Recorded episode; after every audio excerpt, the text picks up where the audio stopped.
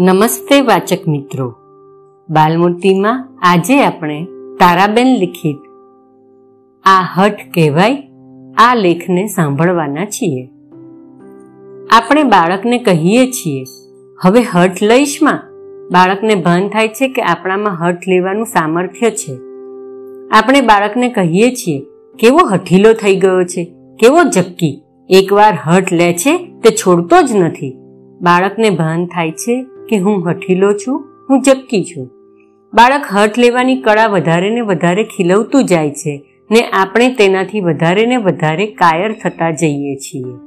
આપણે દુઃખી થઈએ છીએ ને બાળક આપણા કરતાં દસ ગણું વધારે દુઃખી થાય છે.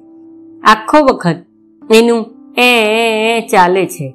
બાળક અને આપણે એક નવી જ, કેવળ અનાવશ્યક એવી ખટપટમાં પડીએ છીએ. બાળકની હઠનો સાચો ઉપાય તું હઠીલો છો એમ તેને કહેવાનો નથી, પણ આપણે મનમાં સમજી લેવાનો છે.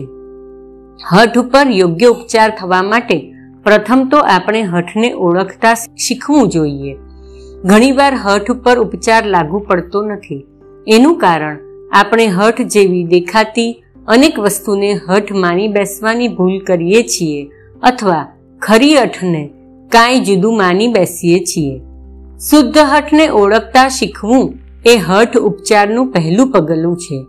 માટે આ હઠ કહેવાય, એ પ્રશ્ન આપણી આગળ હંમેશ રાખવો જોઈએ. ચાર વર્ષની એક બાળકી પોતાની મોટી બેન સાથે પડોશણને ત્યાં ગઈ. પડોશણ કહે, બેન, તમારે ત્યાં મારો પાટલો છે, તે મોકલાવજો. બાળકી ઘેર ગઈ અને પાટલો ઉપાડવા પ્રયત્ન કરવા લાગી. તેનાથી કેમે ઉપડે નહીં. બાલિકા રોવા લાગી. જોર જોરથી રાડ પાડવા લાગી. ઘરના માણસોનું પ્રથમ તે તરફ ધ્યાન ન ગયું, એટલે બાળા વધારે જોરથી રડવા લાગી. એટલામાં તેના પિતાનું ધ્યાન તે તરફ ગયું. તેને રડવાનું કારણ પૂછતા જણાયું કે તેને પાટલો ઉપાડીને પડોશણને ત્યાં લઈ જવો છે. પિતા એકલા ઉપાડવા લાગ્યા, પણ બેન ફરીથી રોવા લાગી. તેને તો માત્ર મદદ જોઈતી હતી. પછી એક બાજુ તેના પિતાએ પકડ્યો ને બીજી બાજુ તેણે પોતે ને તેની બેને પકડ્યો. ને એમ કરીને પાટલો પડોશણને ત્યાં પહોંચ્યો. નાની બાળા તો આનંદથી નાચતી હતી. હર્ષથી પડોશનને કહેતી હતી, જો, અમે તમારો પાટલો લાવ્યા. પાટલો ઉપડતો ન હતો. તે વખતનું બાળાનું રડવું ને રાડ પાડવું કોઈ પણ સામાન્ય બાળહટ જેવું જ હતું. તે વખત તેને જોઈતી મદદને બદલે, કેવી હઠીલી છે. એક વાત લે તે મૂકે નહીં. શું કામ રાડો પાડે છે? હમણાં નહીં. તું નહીં. અમે પહોંચાડશું. શું કામ જીવ ખાય છે? વગેરે બાળકોને સામાન્યતઃ હંમેશ મળતી પુષ્પાંજલિમાંથી કાંઈક એને મળ્યું હોત તો બાળા કેટલી દુઃખી થાત.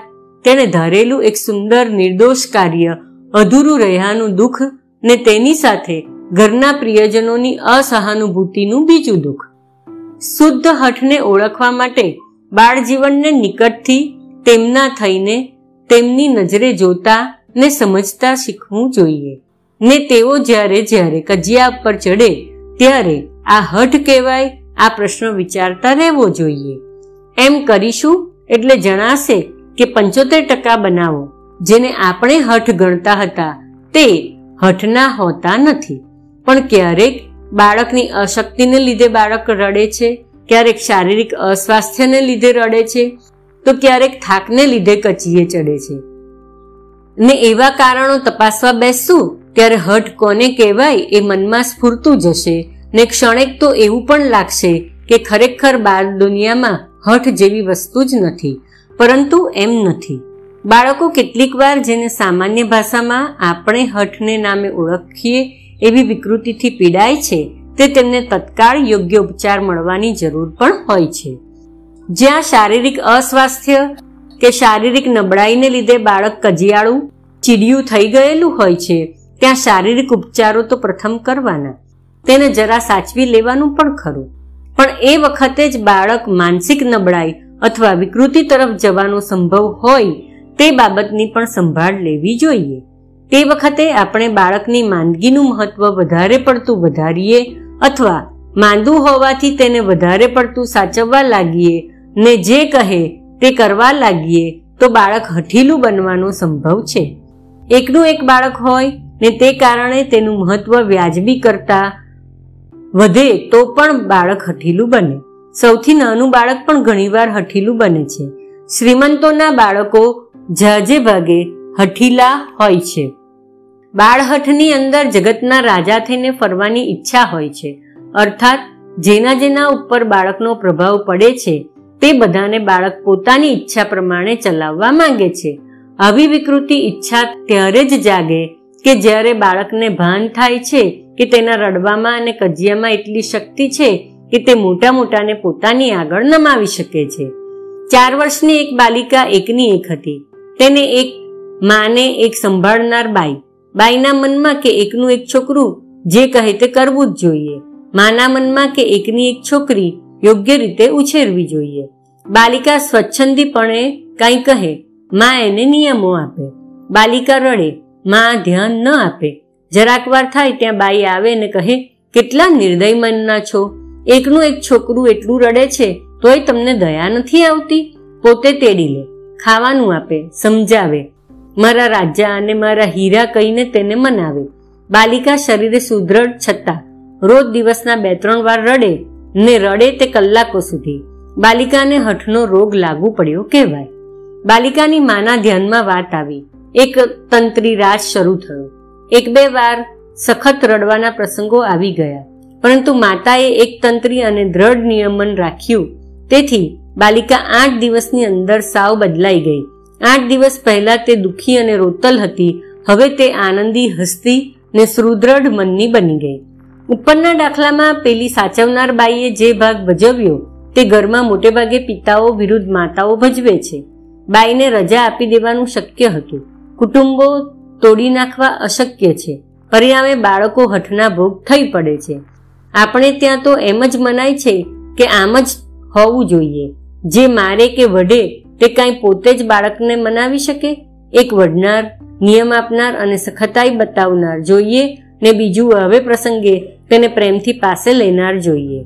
માં વઢે એટલે કે બાળક નાની કે દાદી પાસે જાય ને તે તેને હશે હશે હવે રોઈશમાં કરીને પાસે લે. એ જાતની નિયમનની ખોટી કલ્પના આજે આપણા ઘરમાં ઘર કરી બેઠી છે ને તેથી બાળકો કારણ વગર દુખી થાય છે. હઠની અંદર બે તત્વો ખાસ હોય છે. એક પોતાનું ધાર્યું કરવાવું ને બીજું નિયમનને અધીન ન થવું. બાળક શું ને મોટા માણસ શું? ઈચ્છા શક્તિ ખોટે માર્ગે વાપરે કે અવિચારે? વાપરે ત્યારે તે હઠ કહેવાય ને વિવેકથી વાપરે ત્યારે તે ઈચ્છા બળ કહેવાય. બાળકમાં વિકસતી ઈચ્છા શક્તિને હઠનું નહીં, પણ બળનું રૂપ આવે તે માટે નિયમનની આવશ્યકતા છે.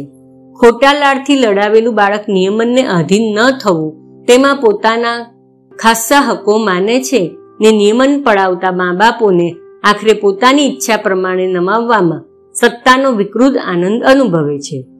હઠીલું બાળક અવિકસિત રહે છે. તેની અંદર શક્તિઓ હોવા છતાં તે ખીલી શકતું નથી. પરિણામે બાળકને આપણે બંને દુઃખી થઈએ છીએ. હઠને કાઢી નાખવાની જૂની રીત હઠને તોડવાની છે. બાળકની ઈચ્છાશક્તિ તોડીને તેને આજ્ઞાંકિત બનાવવાની જૂની રીત જરાય પસંદ કરવા જેવી નથી. તેનાથી બાળક અંદરથી વધારે બળવાખોર ખુંસી બને છે. એટલે કે તેની ઈચ્છાશક્તિનું બળ ઘટતું નથી, પણ વધારે દ્રઢતાથી વિકૃત બને છે ને કાં તો બાળક બિકણ ને નમાલું બને છે. એટલે કે તેની ઈચ્છાશક્તિ સાચે જ તૂટી જાય છે, વિકસતી નથી ને પરાધીન રહે છે. હઠનો એક જ ઉપચાર તે દ્રઢ નિયમન. આપણું નિયમન બરાબર છે કે નહીં? તે જરૂર તપાસતા રહેવું જોઈએ. પણ નિયમન આપ્યા પછી તે બાબતમાં દ્રઢ પથરા જેમ દ્રઢ પ્રેમાળ સૃષ્ટિ માતાની જેમ દ્રઢ રહેવું જોઈએ. વધારે બોલવાથી ફાયદો થતો નથી. સમજાવવાના પ્રયત્નો પણ નકામા હોય છે. શાંતિને દ્રઢતાથી બાળકનું રડવું ને હાથ પગ પછાડવું તે બધું સંભળાવવું જોઈએ. આવી એક બે કસોટીમાંથી બાળક પસાર થઈ સાચે રસ્તે આવી જાય છે. અસ્તુ.